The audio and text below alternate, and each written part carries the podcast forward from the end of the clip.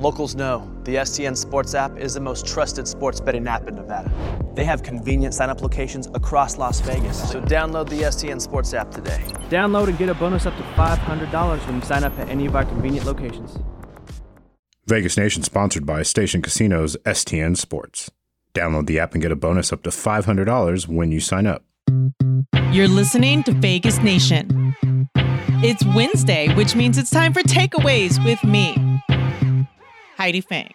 So I've been here three years now, and it's kind of been fun for me to watch the evolution of both the draft picks and, and the college free agent, free agents, and you know what you're trying to do in the uh, with free agency.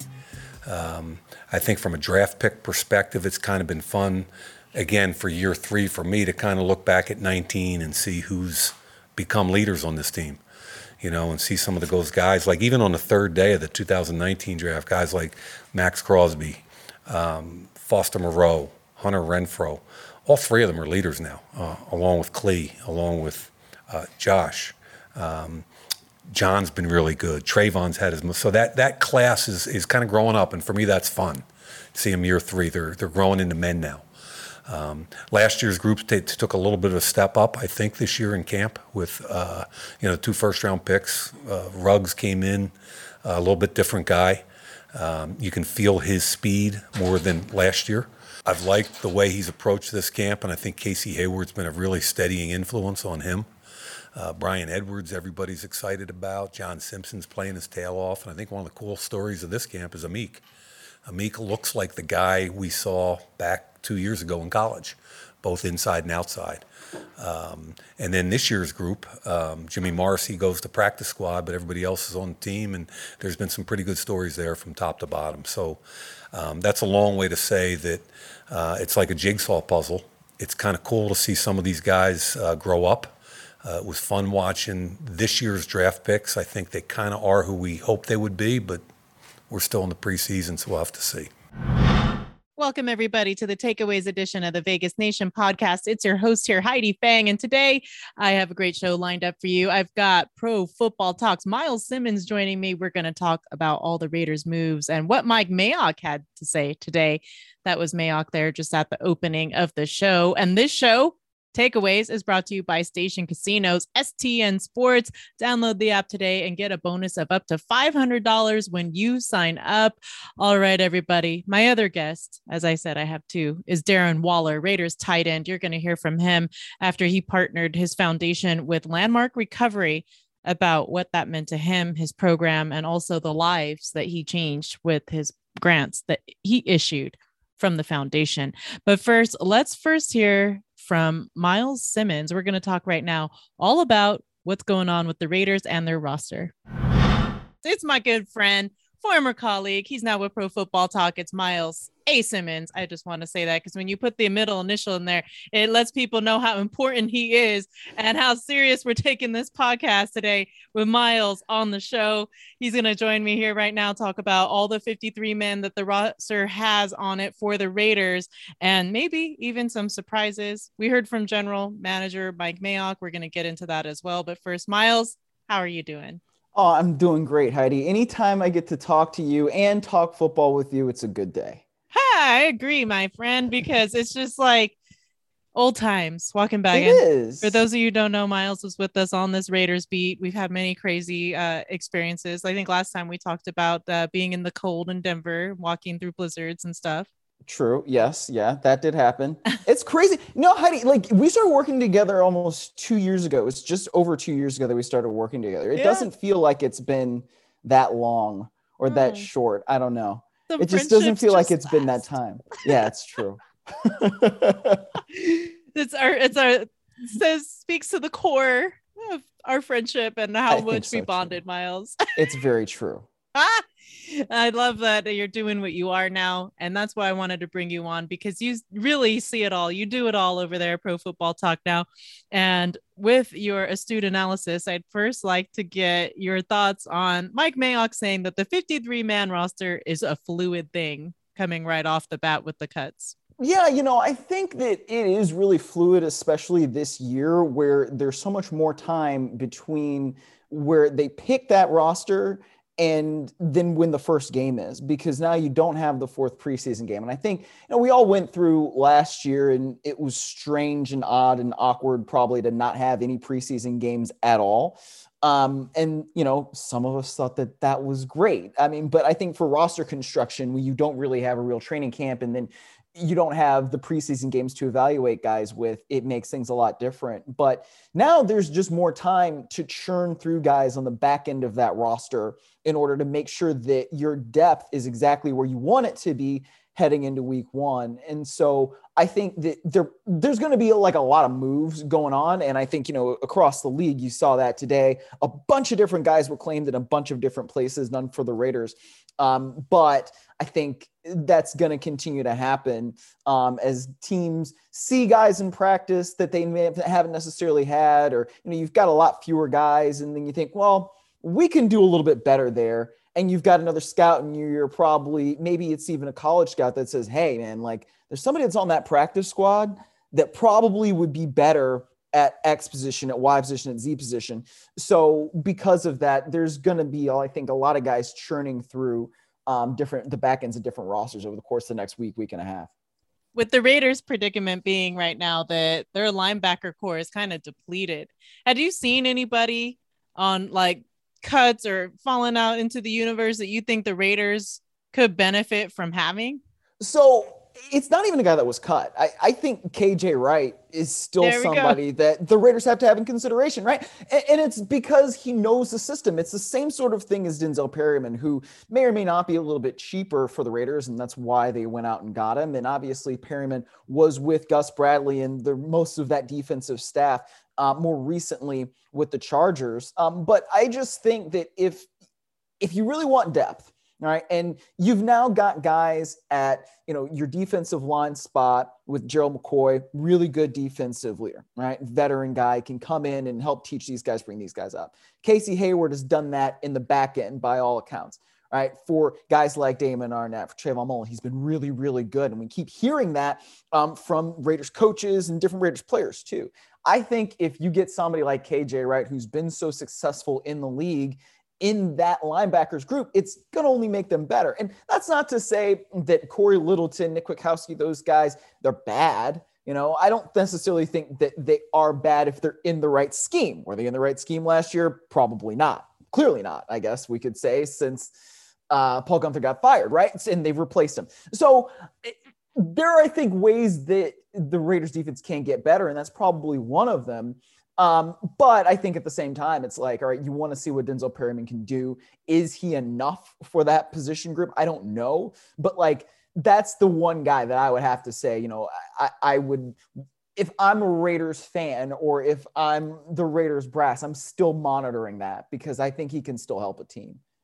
And in this new group you talked about it there. Gus bradley we know about the cover three. We know about like what he did with guys like Kam chancellor and how he made this whole legion of boom. And your take because a lot of people have been saying this on what Johnathan abram can do in the box versus how they were utilizing him last year. I wanted to get your take on how effective you think he might be in that position well, you know, one thing that stuck out to me, and I, I went to the Raiders and uh, Rams practice out here in Southern California la- two weeks ago now, I guess it was. And I could tell that the Raiders knew more of what they were trying to do and trying to accomplish. And I was struck by the fact that the pass rush started looking like they were getting home a little bit. They forced three interceptions off of Matthew Stafford. And I think one of the things that Abram does well is plays in the box and plays in run support. It's something that he's always done really well. You know, sometimes he can be like a heat seeking missile. And so if you have somebody like that who can play in the box, it's going to make your run defense better. And a lot of it too is can your D tackles be guys who can take up blockers and allow those linebackers and Abram, who, I mean, if you think about it, is almost effectively a linebacker in some spots that lets them be able to run around and make plays. Now, by that same token, you also have to have Johnathan Abram play in a way that's controlled and disciplined. And I think that that's something that he just hasn't done. Because one of the things that really stood out about that practice was late in the team sessions, Johnathan Abram basically comes over and tries to rip Robert Woods' head off. Right? He hit him in a way that was legal and in a way that stopped practice for a little bit because it was a non let me put it this way it was the kind of hit that you shouldn't do in practice right and you shouldn't do it ever because if you do it it's going to be 15 yards and it was in a two minute drill too so you're mm-hmm. basically allowing um, these guys to advance even further i mean honestly it's like when ryan fitzpatrick got his head you know right. twisted off right and mm-hmm. you allow those guys to go further down the field and kick a field goal because you're adding 15 yards to what it is that they're already doing so you can't play that way. And you certainly shouldn't be doing that in practice, whether it's against your own team or against somebody else's team. It's a little bit disrespectful. So I think that that's always been the thing with Abram. Can you play controlled and disciplined? And if he can, you know, channel all of the things that he does really well into playing in a legal way, then yes, like that is somebody who's going to look like he's worth the first round pick. But if he continues to be undisciplined and just goes around and hits everybody, and you know, you get friendly fire stuff too, like that's not helpful for anybody.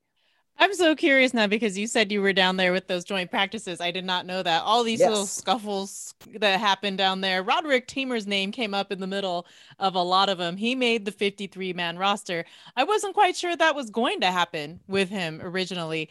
Um, did you get any takes on Roderick Teamer when you were down there? And what, what did you think of him and kind of the same thing that you just mentioned with Abram being able to control himself in situations? Yeah, you know, it's interesting too because it, my impression was like there were kind of some things that the Raiders were doing to just get the Rams off their game and off their tempo. And like in some ways that's good. And in others, it's not right because that means that you're getting less work than you want to in practice. And so yeah, Teamer was sort of involved in those different kinds of things. But I think he's another guy where you look at the safety position and it's interesting because – you just look at him and you think, all right, this is somebody where you can see him growing and you you can see that how he could grow and be effective in the defense. And, and, so I think that you know when you see him in the preseason games and you see him flying around and running around and different things like that, it it makes it encouraging. And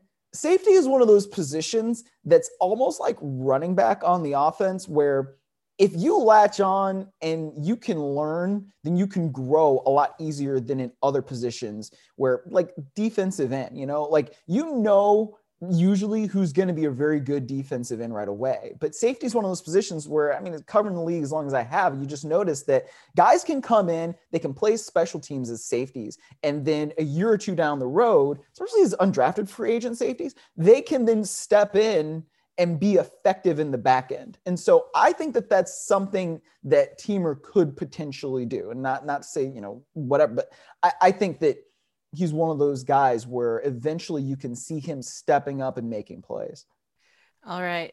People who need to step up and make plays with this team, Myles, and you know this because it was part of uh, what needed to step up when you are here. We're here. The defensive line Oh yeah. Have the Raiders done enough here with the guys that they've brought in? Gerald McCoy, Solomon Thomas, Yannick Ngakoue, Quinton Jefferson. Are these guys gonna be able to push the pressure when they need it? And are they like guys like Maxx Crosby and, and Yannick Ngakoue? Are they going to be able to team up and really start getting some pressure on the quarterback here? Well, I, I, was struck by what Mike Mayock said in his press conference, which was basically that the defensive line hasn't done anything yet, and they really need to step out and prove it. And mm-hmm. you know, basically, I believe he said, like, ask me in two, three weeks yeah. what I think about this defensive line, mm-hmm. because at this point, a lot of those guys have done certain things on an individual level. We've seen Ngakoue, I think, effectively rush the passer for two different teams at an effective level. We've seen Maxx Crosby since he was a rookie be the Raiders' best pass rusher. Okay. And there's no way to dispute that. Um, even if you want to say nice things about Clelin Ferrell, which you could. I mean, he's done some different things on the inside. But look, you've got your fourth round pick that's been better at the things that you expect a number four overall pick to do.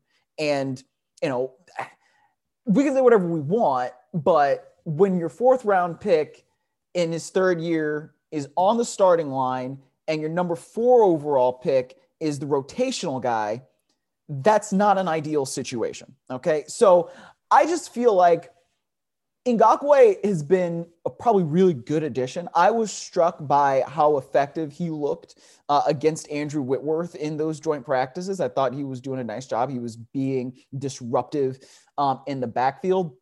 But at the same time, like that's a practice, right? It's not like they were scheming for those guys up front. You know, you're trying to run your stuff and you know what's coming. And like, it's kind of like just, okay, well, what are we going to do if this comes up and how do we perform? Um, so I think that once we see this team against a team like Baltimore, right, where they're going to run the absolute bejesus out of the football, we know that.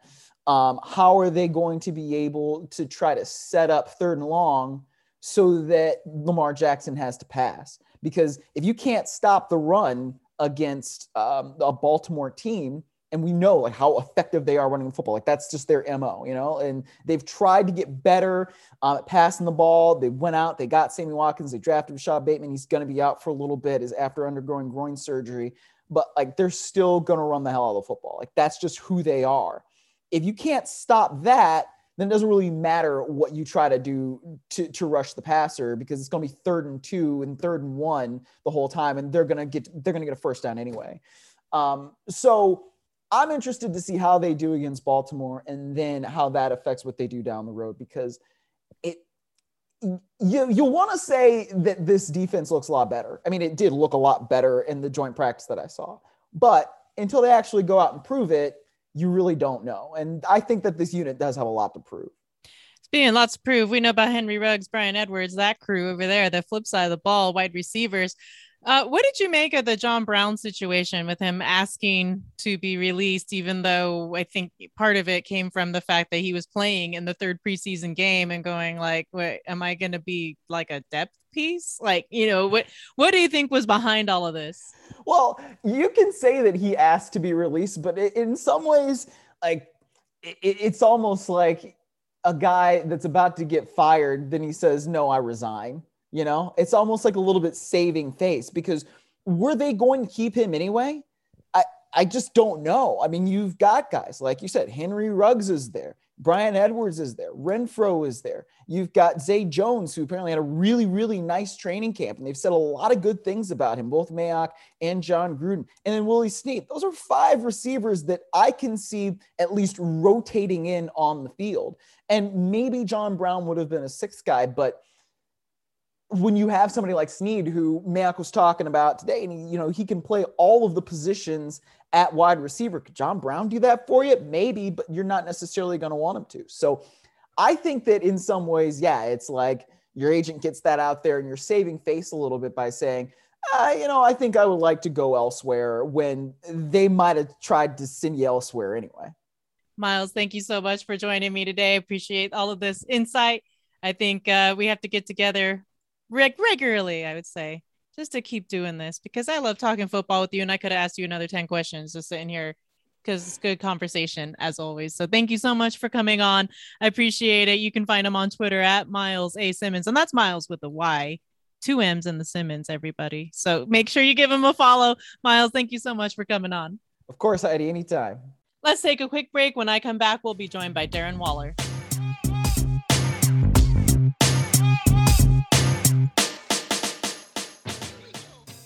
Locals know the STN Sports app is the most trusted sports betting app in Nevada. They have convenient sign up locations across Las Vegas, so download the STN Sports app today. Download and get a bonus up to $500 when you sign up at any of our convenient locations.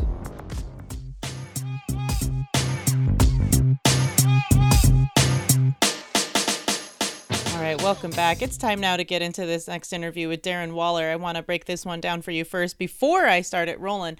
Uh, Darren Waller and his foundation partnered with Landmark Recovery in Las Vegas and gave out three grants to young adults who were suffering from addiction and needed to find a way to get rehab but couldn't quite afford what they needed to be able to get themselves into a program that could really help get them started on a path to recovery. So Darren Waller's foundation created these grants and they interviewed a bunch of people for them. And three people were chosen to receive these grants. At the event, Darren Waller was able to meet with the three of them. Their names are Heather, Gregory, and Desmond. And what a moment that was. I was inside the room and it was just so powerful, especially when they all told their stories. Desmond basically had said that he would have been dead in three weeks without this program, without this grant, that he was emaciated, that he was on basically every drug imaginable, anything that he could get his hands on, he was doing. But the grants that Darren Waller's foundation was able to award them with changed his life. And hopefully he can stay on the path to recovery. But but here's Darren Waller talking about that event and also his own sobriety. What has that meant, first of all, for you to start up this partnership with this foundation? Uh, yeah, it, it means a lot to be able to partner with Landmark. Um, you know, seen and heard great things that they're doing for the lives of these people, uh, people that need help, people that need guidance, that are that are desperate, and they can come here and you know really turn their lives around. So to be able to link with them and to be able to allow people to come here and continue to feel and experience that transformation is is amazing. Today we got to hear some of those stories, people that you've literally saved their lives. What did it like? How did that impact you hearing their stories and knowing? how you helped them. Uh, I mean, that was just amazing. Um, and and they come in here, and you think that you know they may not want to say anything, but they they were just like oozing joy and you know oozing just excitement about their journey that they're on now and how grateful they are to be on it and to just hear their experiences, hear where they came from, and hear where you know just the the joy that they've had to come here and to just go to work on themselves and really look at themselves honestly and to see what they need to do to change. Um, it's I mean, my day is made. Uh, I, my car could go out on uh, the highway and I could be in the heat all day, but that my day has been made after that. When you talk about like those moments that when people realize like, hey, you know, I need to get help. What was that moment for you? Uh, yeah, it was for me. It was after I overdosed. You know, I come home and I'm just like, man, like I don't know what I'm doing. You know, I, I had this you know thing on my mind where I thought I was in control. I thought I had everything in line, but it was like I realized I didn't. So it's like, what do I do from here? and uh, I was able to go to treatment myself. And it was like, you know, why don't I take it serious this time? Because I went to a couple of outpatient programs, and you know, I was really good at manipulating and just kind of, you know, r- giving you the runaround. And you know, I just told people what they wanted to hear instead of really allowing it to work in my life. And so I went into my 30 day stay and allowing it to really work. And you know, it's laid the foundation of what people may see nowadays today on TV or the good things I'm doing now. It all came from me in that desperate time of like they said surrendering to the process and allowing it to really work in me and clean me out and allow me to you know present myself as who i really am you're really laying roots here in las vegas like just being able to do this and you had the kids football camp not too far back um, for you what has it meant to really get involved in the community this way uh, it, it means everything you know that that's the that's the real feeling that I've you know been chasing all along. You know, whether it was in like drugs or anything like that. It's like you know I want to be able to feel good or you know or to feel better about myself. But I get that through you know doing what I can to help somebody else you know have a better experience or you know improve their life in any way that they can. And that gives me that feeling of you know like me being proud of myself and you know just you know, just feeling good about the life that I'm living, feeling like I contribute something. So you know doing these things really you know, I know it does a lot for other people, but it does so much for me as well. And it's really like the feel that keeps me going. And that clarity that you seem to have now, like when you look back now to the beginning of your NFL career to where you've come with the Raiders, not just, you know, the yards, the numbers, things like that, but I'm talking about like the clarity. When you look back on the beginning of it, what was that like compared to now? Um, yeah, it was complete different. Um, you know, very isolated. Uh, you know, I didn't really have any relationships with my teammates. Uh, those are things I cherish the most now. Relationships with my coaches, uh, just enjoying the day in and day out process. You know, the things that are the hard work of it, the preparation. I didn't enjoy those things before. I really just wanted the results. I really just wanted it easy, the path of least resistance. But now, you know, I value the work that goes into everything, and then that makes you appreciate things more when it, when they do happen and the results happen like you do want them to. But uh, it's nowadays it's more like being connected with the people that are around me, my teammates, my coaches um, the fans, you know, being just feeling that connection and knowing that, you know, it's not something that is for me. It's not a, a single person game. It's a team game. It's a team atmosphere, and when you immerse yourself in that, that's when you can really feel the joy of it and just enjoy it all. You pointed to a tattoo when you were speaking with uh, the people that received the grant here.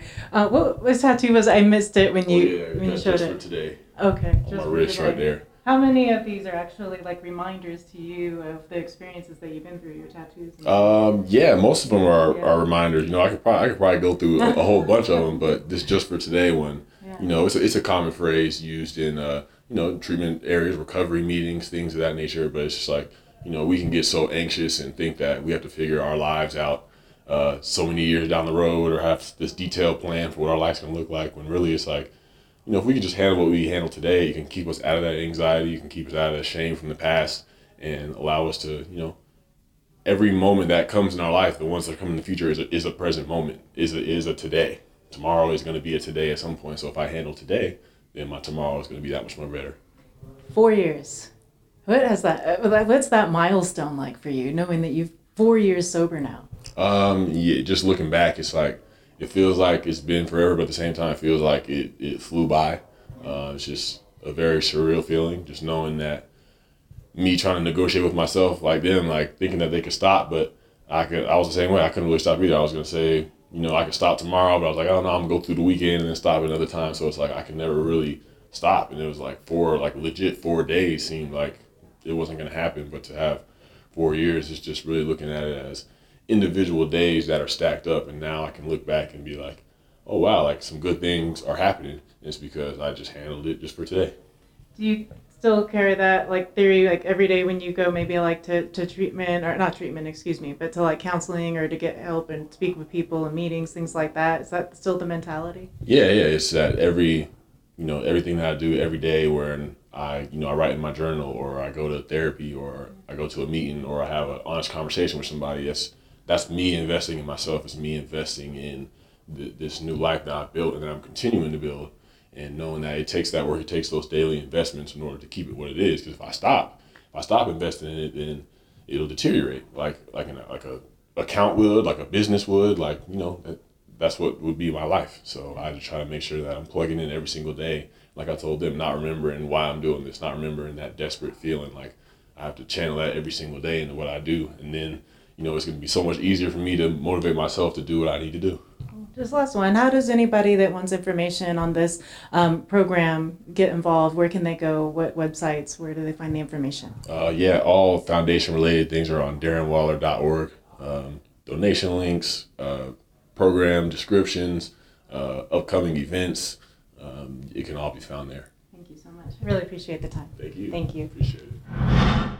That'll do it for this episode of Takeaways. I really want to thank both of my guests, Darren Waller and Myles Simmons. I can't tell them both how much I appreciate their time coming on the show. Make sure you keep up by following me on Twitter at Heidi Fang. Also on VegasNation.com, you can find all of our great Raiders content. But that'll do it for me this week. Thank you so much for listening.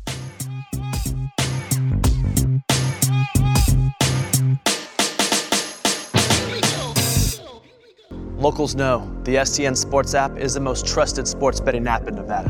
They have convenient sign up locations across Las Vegas. So download the STN Sports app today. Download and get a bonus up to $500 when you sign up at any of our convenient locations.